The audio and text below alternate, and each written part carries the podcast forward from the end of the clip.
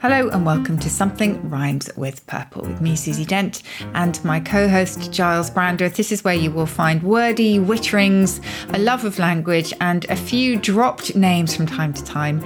Uh, from you, Gyles, do you have any for us today?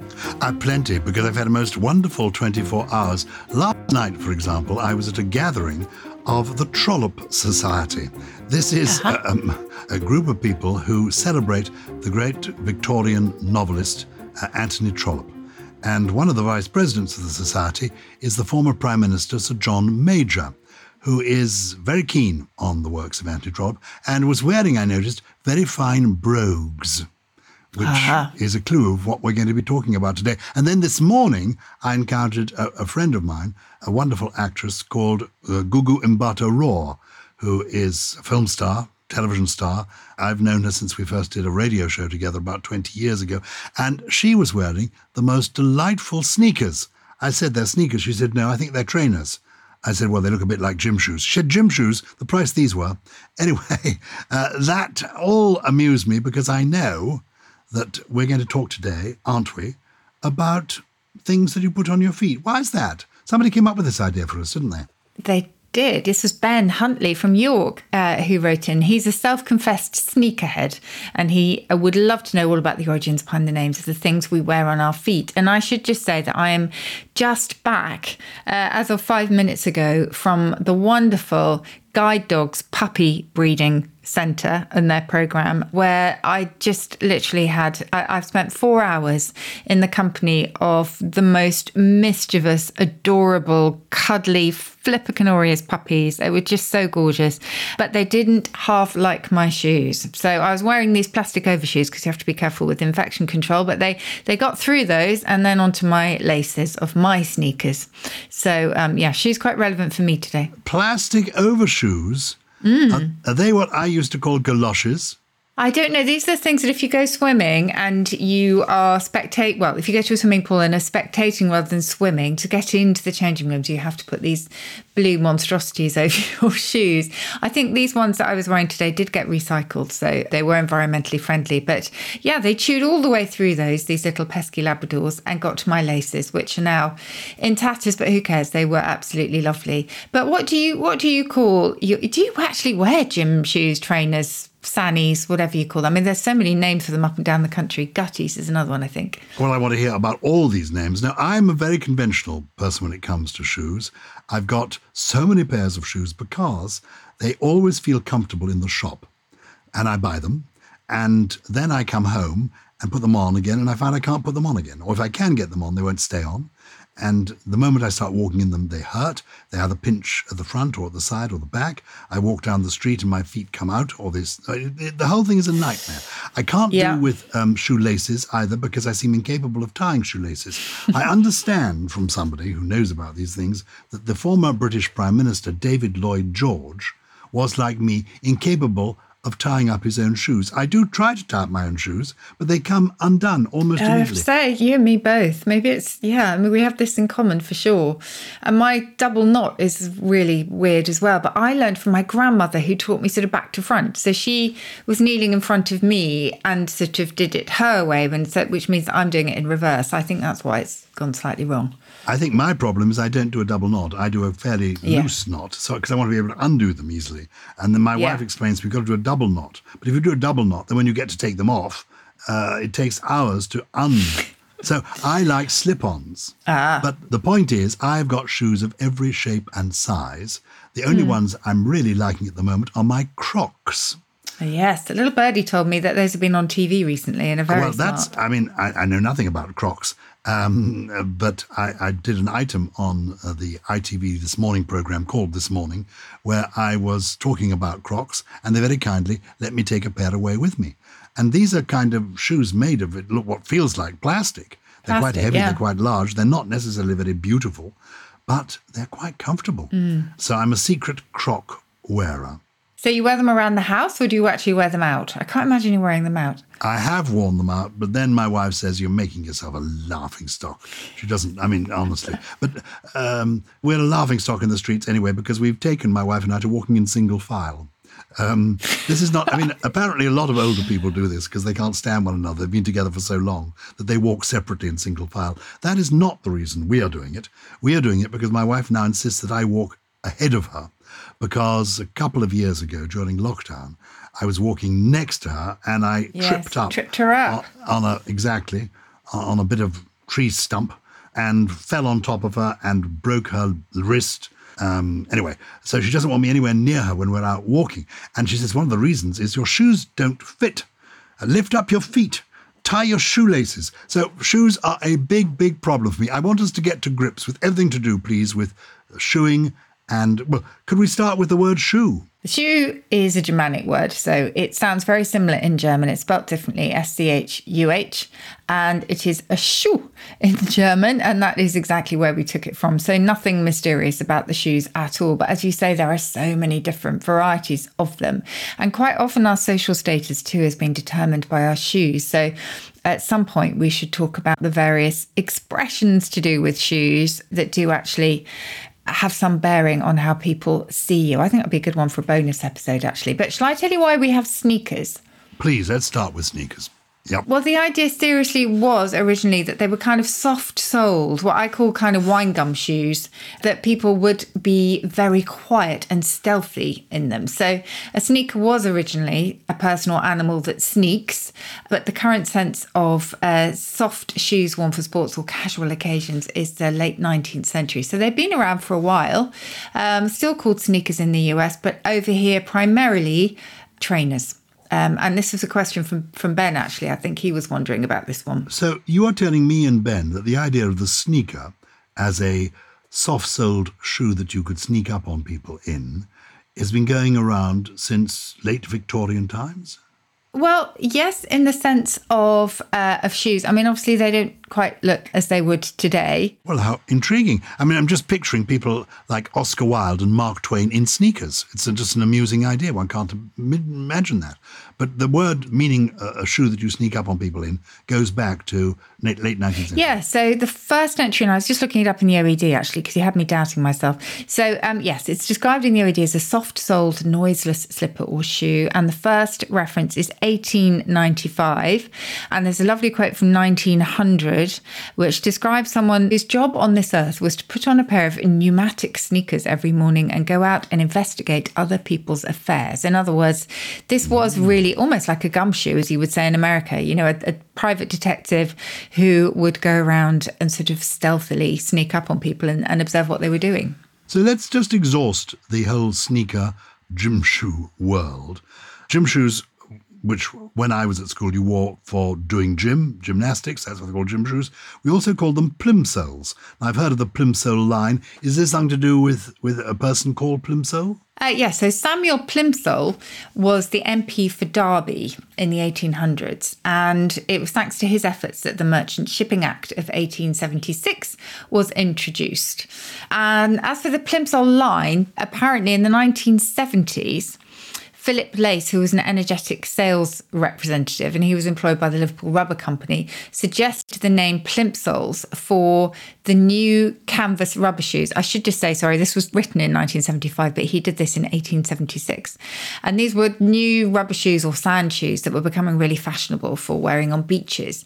And their rubber band reminded him of the Plimsoll line, named after Samuel Plimsoll, as I say, which marked the limit of safety to which merchant ships could be loaded. And are watertight, apparently, as long as they're not immersed above the level of the water band. Very good. There we are. So that's the plimsoll, which is also the gym shoe, which can be the sneaker. Are there any other variations on that for this kind of sports shoe? Uh, so yes, slang um, and dialect. Dialect particularly seem to like plimsolls, gym shoes, um, whatever you like to call them. Pumps, I think I used to call them as well, which were very different to the pumps that women wear on their feet these days. But they are often called sannies, which are sand shoes. Um, there's also gutties. What are gutties? And I mean, I can see sand shoes making sannies. Where do gutties come from? I think gutty goes back to um, gutta percha. Um, have you heard of that? So that was a type of rubber that was imported from Malay And it was the gum of the percha tree. And because these were gummy type shoes, gym shoes, plimsolls, trainers, etc., that is what they were called gutties in certain parts of Britain. I'm suddenly thinking of something called an espadrille or espadrille, which is, is that a French word or Spanish word? Or, they're sort of canvas shoes, aren't they, that you wear on the beach? like Sannies? Yes, they go back to a Catalan word actually, and it ultimately goes back to the Catalan esparto, which was a tough, really wiry grass found in the Mediterranean. It was used to make the original espadrilles. Now, espadrilles I associate today with those laces that wrap around your legs. I can't quite see wearing those, Charles, but you can get male versions that don't have those laces. I'm not going to get any of this. My feet are you know, I mean, they're, they're, another country. We don't want to go there. Nobody wants to go near my feet. Um, but I, I quite like the idea of a moccasin, which is a kind of slipper, isn't it? Soft leather slipper. Often worn by men these days without socks. That's the kind of trendy, trendy thing. Like skinny trousers, skinny all the way down to the ankle, and then no no socks, and then moccasins or leather shoes. And moccasin itself goes back to an Algonquian word. Now, this was one of the words borrowed by the early settlers to the US uh, including those who set sail on the Mayflower. And if you remember, they had to find words for all the new things that they encountered. So quite often they borrowed from the Native Amer- American indigenous languages around them. Moccasin in Algonquian means simply shoe. Very good. So these are the soft, comfortable shoes. Let's get into more formal territory. I mentioned seeing Sir John Major the former British Prime Minister at the Trollope Society, which you do read, just as a going down a little sidetrack for a moment, do you read the novels of Anthony Trollope? Have you read them? We talked about this last time, didn't we? And I mentioned the Pallisers. Do you remember? Yes, I do. Uh, so we talked about these, and you told me not to read those, but to um, to concentrate not on his political ones, but on his more social novels. I recommend every single. I've read every piece of fiction written by Anthony Trollope because when I became a member of the Trollope Society, you paid a subscription, and it paid for for a uh, reprint of all his work. And as they arrived, I read every single one. I was just saying an, a good way to get into him, I think, is probably the Barsetshire novels, which are more social. Uh, but I do recommend the Palliser novels. And there was a wonderful television series, and indeed another of the vice presidents of the Trollope Society is the wonderful actress Susan Hampshire, who played Glencora Palliser in the famous TV series all those years ago. And she was at the do last night. Anyway, I love these literary societies. This was a gathering of the Trollope Society meeting up with the Thackeray Society, who are based at the Reform Club and who celebrate William Makepeace Thackeray, the author of Vanity Fair. Have you read that great work? I have, but a very long time ago. And I'm thinking, I'm assuming that in Vanity Fair, do the gentlemen wear brogues? They might well wear brogues. Well, it depends how old the word is. Uh, certainly, that's the kind of shoe I think Sir John Major was wearing last night. Tell me about a brogue. I imagine you in brogues as well, I have well, to say. Just, I may have been in brogues. I, I was actually wearing uh, uh, brogues, I think, probably have laces. I was wearing a slip-on shoe of some oh, kind. yes, of course. We're back to laces. Sorry, I forgot so, about but, that. But tell, tell me about a brogue. Describe a brogue to me and tell me what the word is. And also, you can speak, you know, broad brogue is kind of accent, isn't it? Yeah. Yeah, they are actually linked because the very first meaning of a brogue was a really kind of rough kind of shoe, not particularly elegant, uh, made of untanned hide and worn by people who lived in the wilder parts of Ireland and the Scottish Highlands. So they were incredibly robust. And then it moved on to the, this was in the 16th century. And then by the 1900s, so a little while later, it had um, evolved into another strong shoe for shooting and golf and fishing, etc. You know, the sort of gentlemanly sports, if you like, and country excursions. And they have these kind of characteristic bands of sort of perforations in them. You know, there's little holes that are quite ornamental at the top. You can get ladies' brogues as well. But the idea behind the brogue that is an accent and a particularly type, particular type of sort of delivery, if you like, it was originally associated with people who would have worn those very strong, possibly quite unsophisticated shoes that were worn by the inhabitants of Ireland and the Highlands.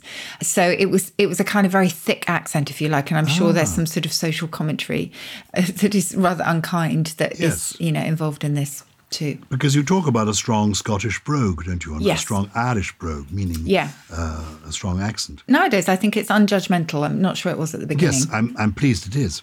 Um, let's stick with male shoes for a moment before we get on to what traditionally was worn by ladies. Um, men would wear, well, actually, anybody can wear boots, but a boot can sometimes be quite a, you can use the word boot for just being a shoe as well as for being a boot, which I think of as a, a bigger. Oh, yeah, you can have ankle boots. Yeah. Or you can have um, Chelsea boots. I mean, there are all sorts of different boots. But a boot, again, it's Germanic originally. And I think they were, in their earliest days, I think they were, you know, again, quite robust, a bit like the brogue, robust and sturdy. And sometimes they covered not just the foot, but the lower part of the leg as well. So they always extended above the ankle, if you like. So yes, we're not completely sure where it comes from. Possibly medieval Latin, in which case it would have come via French, possibly a Germanic influence. But certainly they've been with us uh, with that name since the 14th century. Goodness.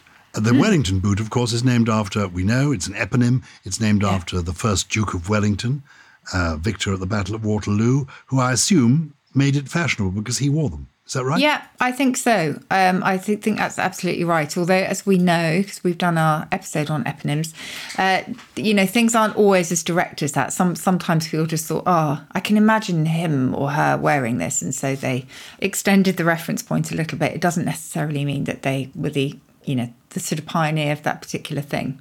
Anyone who is in London and would like to see some boots actually worn by the Duke of Wellington, go to the Museum of London near the Barbican, and there they have um, the Duke of Wellington's boots. I just throw that in since I happen to know it. Is, is the boot that you put on your foot, putting a boot up the backside is kicking somebody, anything to do with the boot of a car, which is something that happens in Britain, but I think in America the boot of a car is something else, isn't it? It's the trunk, it's the, isn't it?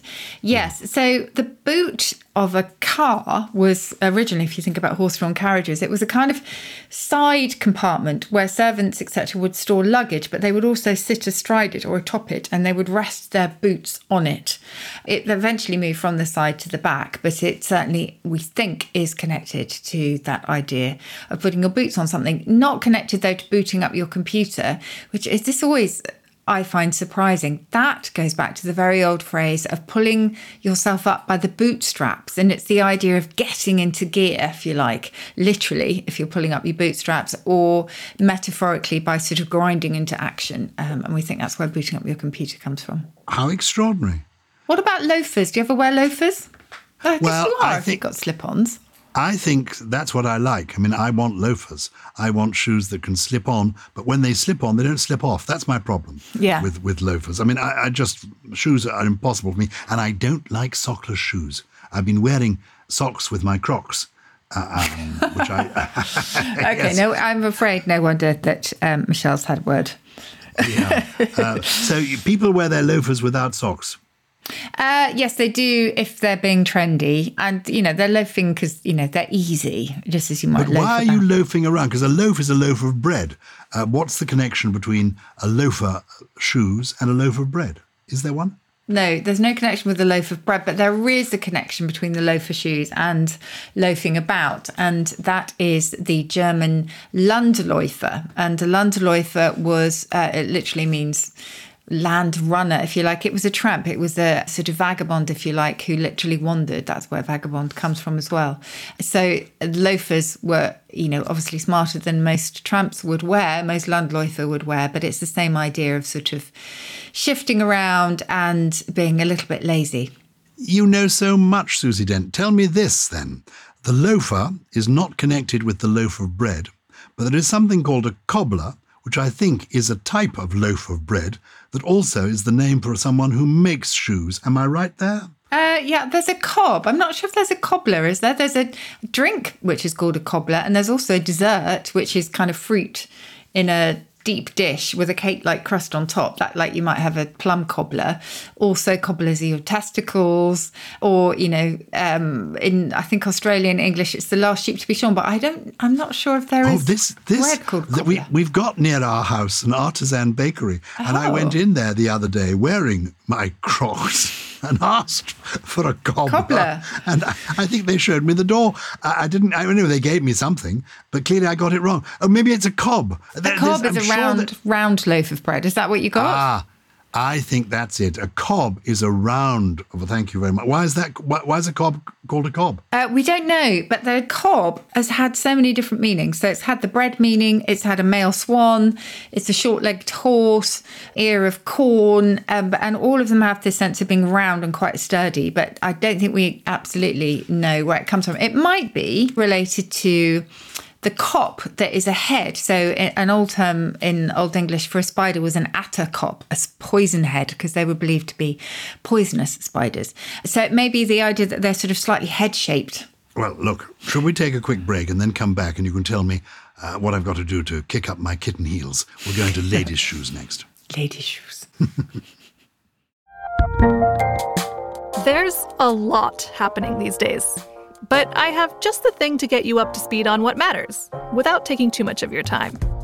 The Seven from the Washington Post is a podcast that gives you the seven most important and interesting stories, and we always try to save room for something fun. You get it all in about seven minutes or less. I'm Hannah Jewell. I'll get you caught up with the seven every weekday. So follow the seven right now.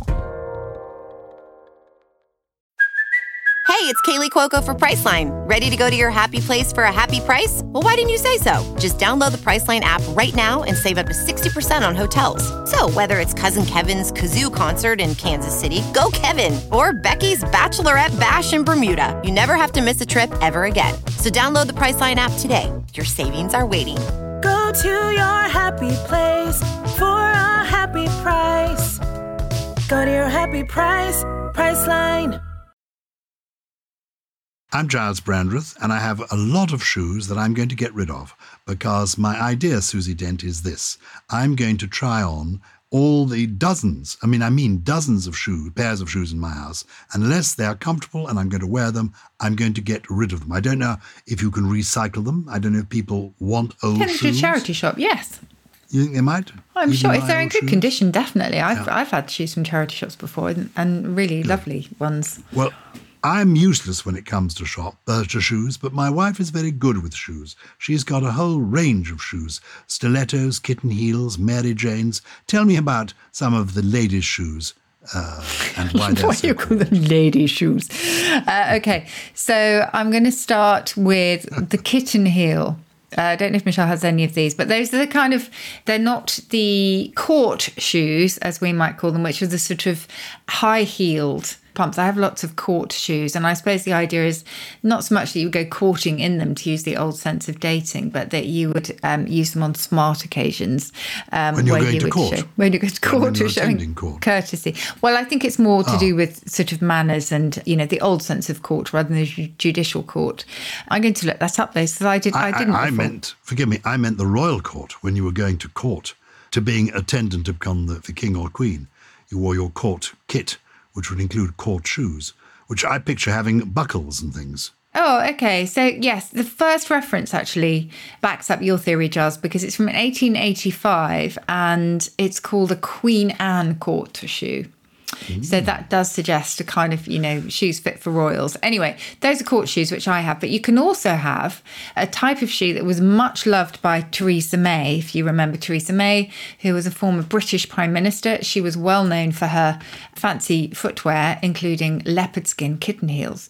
And there's an interesting theory about kitten heels, eh, which is that they were training heels introduced to young teenage girls who would get used to these. They were the kittens as opposed to the, the, the cats that wore the court shoes.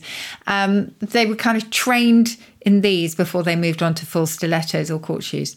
So that is the idea. I think it's just that they're small stilettos. They measure under two inches in height, and so they were just called something diminutive. That's that's my theory. But um, I like the idea that they were training heels, as if any woman worth her salt has to wear heels, which of course is not the case these days.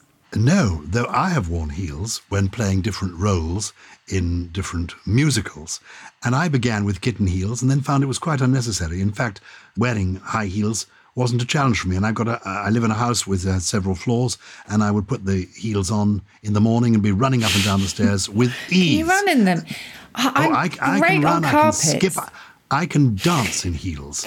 And I would open the front door to the postman when he arrived and he would Your negligee. in, well, not quite in my negligee. No, my, my jeans and my sweatshirt, and then my first my kitten heels, and then my high heels, uh, and they were uh, the show I was doing at the time. This is many years ago. Was a show called Zip, where we ended up with me appearing as Dorothy from The Wizard of Oz. So these were emerald slippers, as it were. These were gorgeous. That you click together, and they were uh, How fantastic. beautiful. Uh, Look, I'm they- showing they- you a pair of very high heels on our Zoom call at the moment. Yeah. You see how Oh, high those are? oh. So Uh, oh, oh. They're lovely, aren't they? Uh, they- do they belong to you? They do, but they're still in the box because I'm okay on carpets. I can walk quickly on carpets. As soon as there's a remotely slippery slippery floor, I'm just terrified. So these would give you vertigo, these shoes. Would you please take a photograph of those? Because we've now got our own dedicated websites and things, haven't we? Um, on Instagram and Oh, Twitter we and do. things. We can put pictures of your elegant heels and your shoes, uh, and I'll put pictures up of my Crocs. That's okay, good that sounds good. I mean, those ones that I've just showed you are almost Mary Jane shoes because they have um, a strap across them, but they're not traditional. I mean, they're, these are really, really high. Traditional Mary Jane shoes are not that high. Now, Mary Jane apparently was a character in Buster Brown, the comic strip, and she was Buster's sister. And the creator, his own daughter apparently used to used to really love these kind of shoes, and he was called Mary Jane. Um, not to be confused with Mary Jane used for cannabis, because that's a riff on marijuana, spelt almost marijuana. What about winkle pickers? I ruined my Oh. feet with winkle pickers when I used to wear those when I was little. They're the ones with the really pointy toes. They're so called, I imagine, because you could. They're so pointed. You could pick out a winkle. You could get the meat out of a, a winkle. Could you?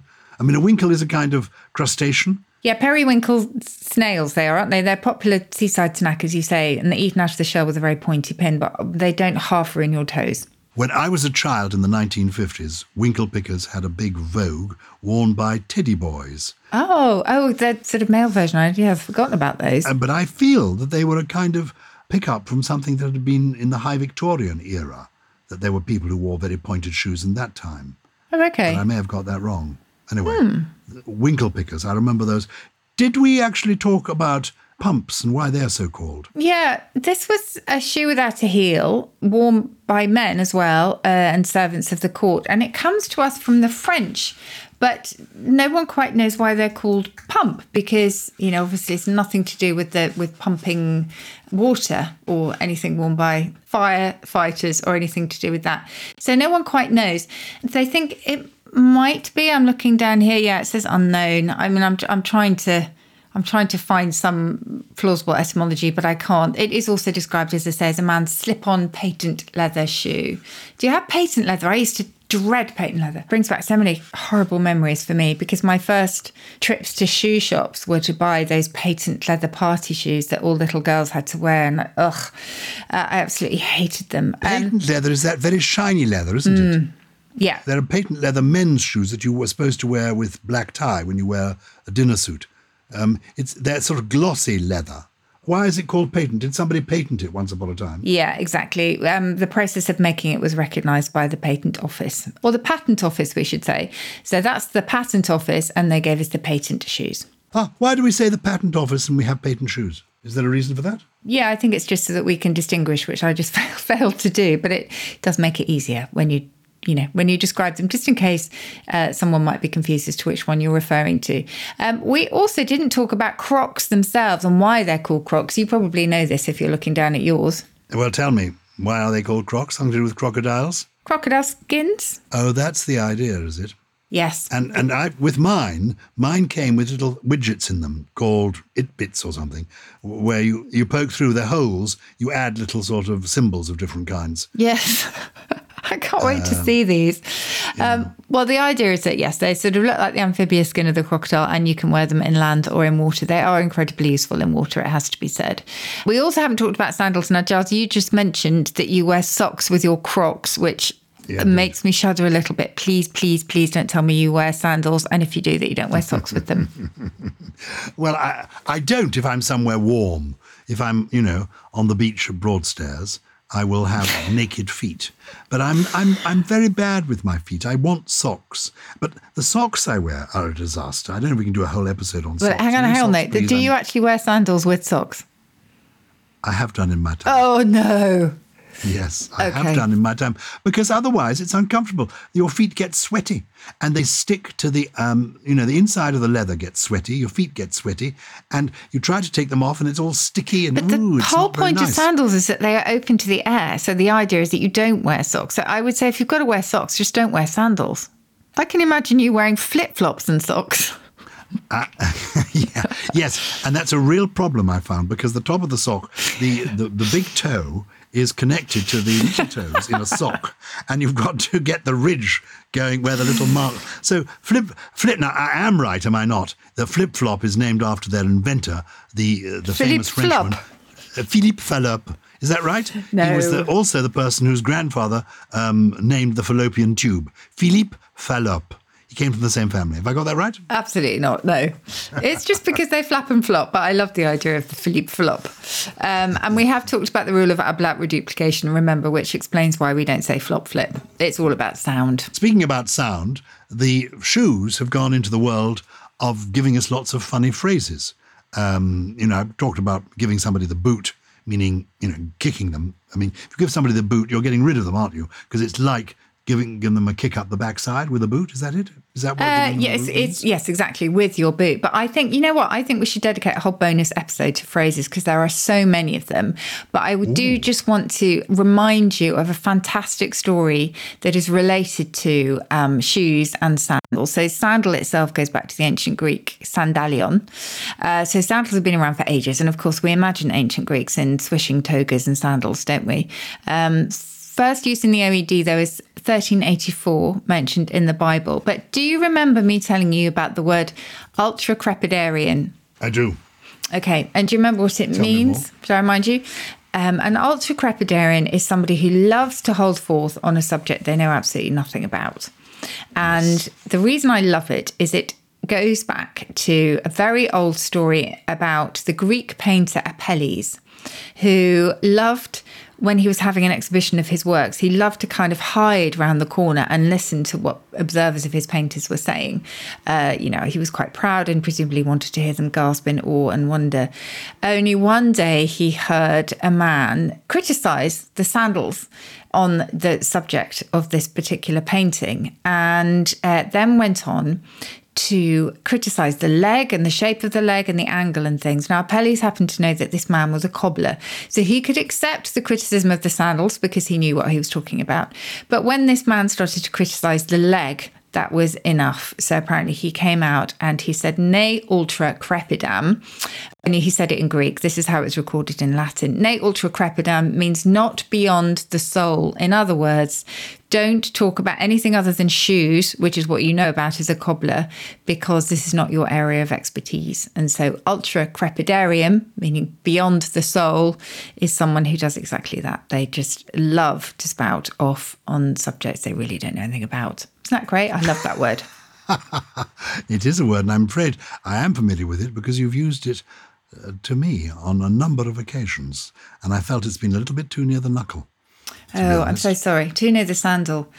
We do have some lovely letters, though, from our purple people. Oh, we're going to move on to the letters already. Look, What do you think? Let's talk. We're going to talk about these phrases then on our special bonus uh, episodes. And where do people get the bonus episodes if they want them? They join the Purple Plus Club, and there's wherever they get this podcast, there are details in the um, program blurb underneath. Yeah, great. Oh, so that'll be fun. So that the more more of that. And have we done a whole episode on bread? I was thinking of all the names of, Ah. of you know, when we talk about cob. I'd love to do an episode on bread and see if my local artisan baker Cobbler. can come out. Do you know where Cob- yeah. cobblers comes from, by the way? If you No. say that's a load of cobblers, which is obviously what they thought you were speaking when you went in to ask for a cobbler. I may be wrong. Maybe there is a loaf called a cobbler. But anyway, cobblers goes back to cobblers' awls, A W L S. It's rhyming slang. And an awl is a shoemaking tool. And cobblers' awls was rhyming slang for balls. So you're speaking a Very good. bollocks, essentially. Well, the reason that we're talking about shoes is because somebody got in touch with us. It was Ben Huntley from York. And one of the things that he was asking about is why we call a fan of something a something head, like sneakerhead, petrol head, etc. That was his other question. So as we have now got to where people are getting in touch and asking their questions, have you got an answer to that for him? Yeah, it's really used to designate a person who has the mind or head of the kind specified by the first element. So it's all about, you know, where their head is if they're fairly obsessive about it. But um, it was actually first recorded in lots of insults as, as blockhead, hardhead, hothead. Hothead, actually, you'll find in the OED as a surname. I love that. There was a Richard Hothead who probably had quite a fiery temper. Thickhead. And then we get on to the kind of hobby type things, such as um, petrolhead and sneakerhead, which is what um, Ben calls himself. If people want to get in touch with us, it's very simple. You just email us. It's purple at somethinelse.com, and something is spelt without a G. Here is correspondence from um, lots of people. I think from multiple people, if you're looking at the same one as me, which was about the word biennial. Oh, how amusing. I saw the word multiple and I thought, oh, what is the person's first name, surname? Or maybe it's an act called multiple, a group. Multiple have been in touch, you know, like the Spice Girls have communicated. Oh, speaking of the Spice Girls, I went to see, if I told you about this, ABBA. The, oh, the um, holograms. Yeah, oh, it's the, supposed to be amazing. the avatars. Can I tell you, it's amazing. Yeah, we, the joy for us uh, Susie, is our podcast need never age or die. No. Um, Should we become it, holograms? We can become. I don't think they're quite holograms. Are they not? I, I thought they, they were. They, okay. I think they call themselves avatars. It's beyond okay. belief. You actually think they are there. You think you can walk around them. It's not like something on a screen that it's it's phenomenal. I have to tell you, but that's by the by. So multiple have been in touch about biennial. Tell us about this. Well, it's because in our recent episode on art, I was talking about how the first exhibition I saw really was at the Venice Biennale. And we have had a lot of people say a biannual event can confusingly mean both occurring twice a year and occurring every other year. And I think we mentioned at the time that it is slightly hazy. And many of the Purple people, including Robert Bacon and Mary Scanlon and Emma Scott Smith, have been in touch to suggest a solution, which is that biannual should be occurring twice a year. Biennial should be occurring every other year, which is very interesting because the two are often confused. And biennial does mean occurring every two years. So you have the Ryder Cup, for example, in golf, that is biennial.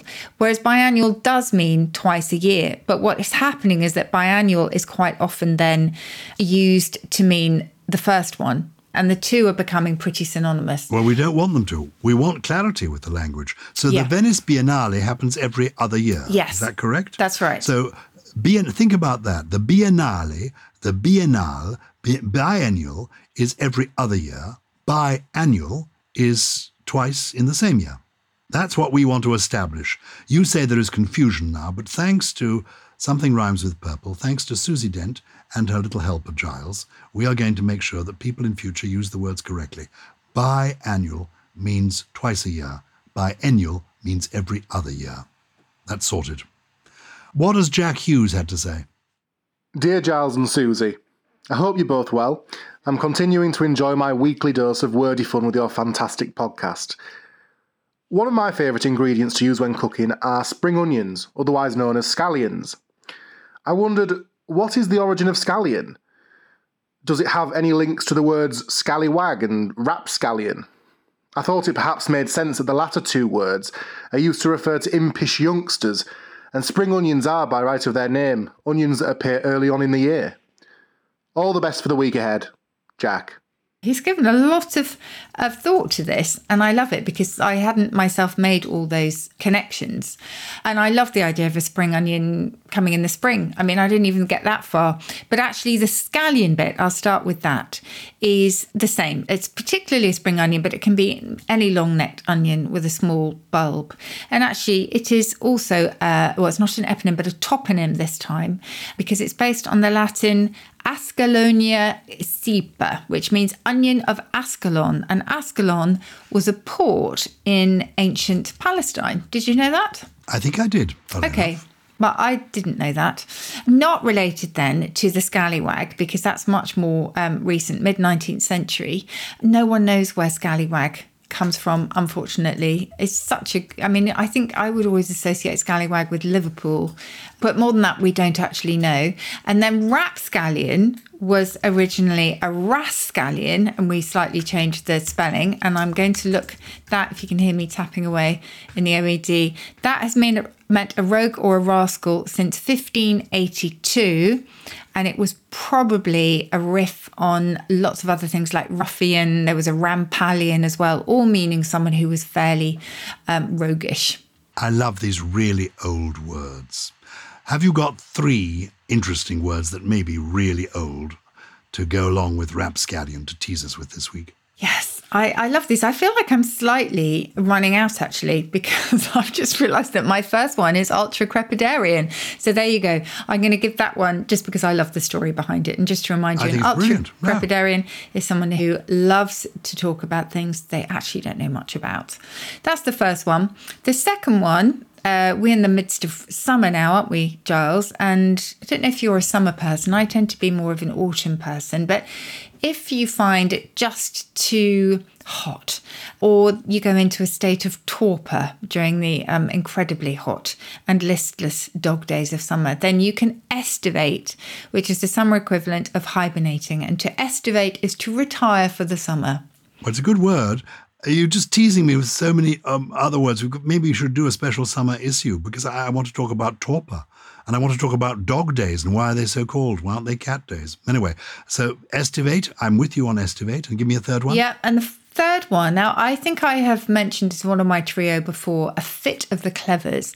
Now, I have these quite often, and a fit of the clevers is when you suddenly notice the time and realize just how much you have left to do, um, and when you suddenly burst into a, a sort of scurry of activity. That's um, a fit of the clevers. And in French, it's known rather more elegantly, and it came into English as such, as a charrette. So a charrette is a sudden burst of activity in order to get things done, and it's spelled C H A R E T T E. Charrette, charrette, a charrette, Yes, in. English, probably say we would say charrette, charrette. a charrette, a charrette. Yes. Well, uh, speaking of sudden bursts of activity, we shall be bursting into action later in the year. Well, quite soon now, because we're taking something rhymes with purple back on stage. We uh, are. at the end of September. And we're doing every show is quite different, and we want to meet as many purple people as possibly can come along. So we're starting a, a monthly residency at the Fortune Theatre in London, England, on September the 25th. Um, and there's a special homecoming gig for Susie in Oxford at the Oxford Playhouse on the 9th of October. So if you want tickets, info, go to somethingrhymeswithpurple.com. That's all one word, something rhymes with purple, then dot .com, or follow us on social media at something rhymes on Twitter and Facebook, or at something rhymes with on Instagram to find out more. Which is exciting, isn't it? It is Well, exciting. At our one of our uh, live shows, I realized we got to the part of the show when I do a poem that I didn't have a poem with me. So I had to do one from my head. And the one I did is the one I'm going to do again right now because it's a it's a poem called Galoshes. And I've got the words in front of me now, so we get it right. Because it's the only poem I can think of that is entirely devoted to shoes. You know what galoshes are, don't you? Yes, I do. I've never had a pair. But Well, they're, they're kind of overshoes.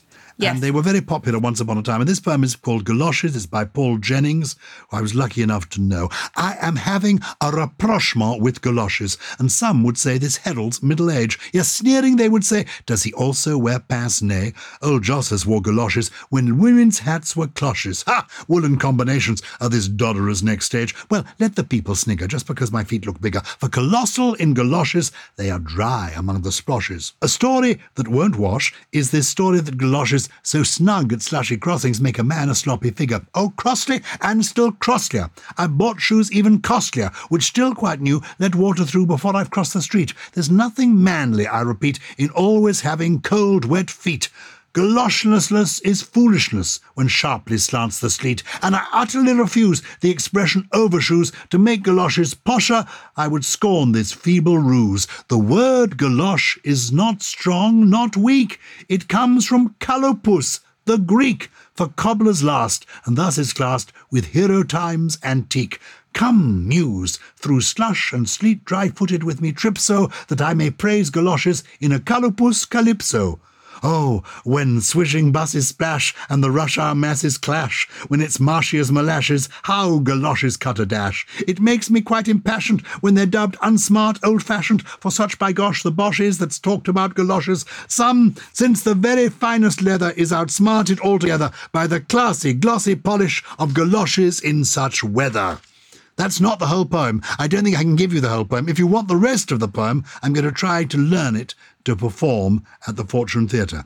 But it's a bit of a, a, a, um, a tongue, Tongue twister, twister. isn't it? It is. Yeah. Um, I'm very entertaining with it. Well, I hope you loved that as much as me. And if you loved the show, please continue to follow us on Apple Podcasts, Spotify, Stitcher, Amazon Music, wherever get you you get your podcasts. And do please recommend us to friends and family. Um, and we're on social media now as well, aren't we, Gyles? Not just us, but the, the pod too, as you mentioned.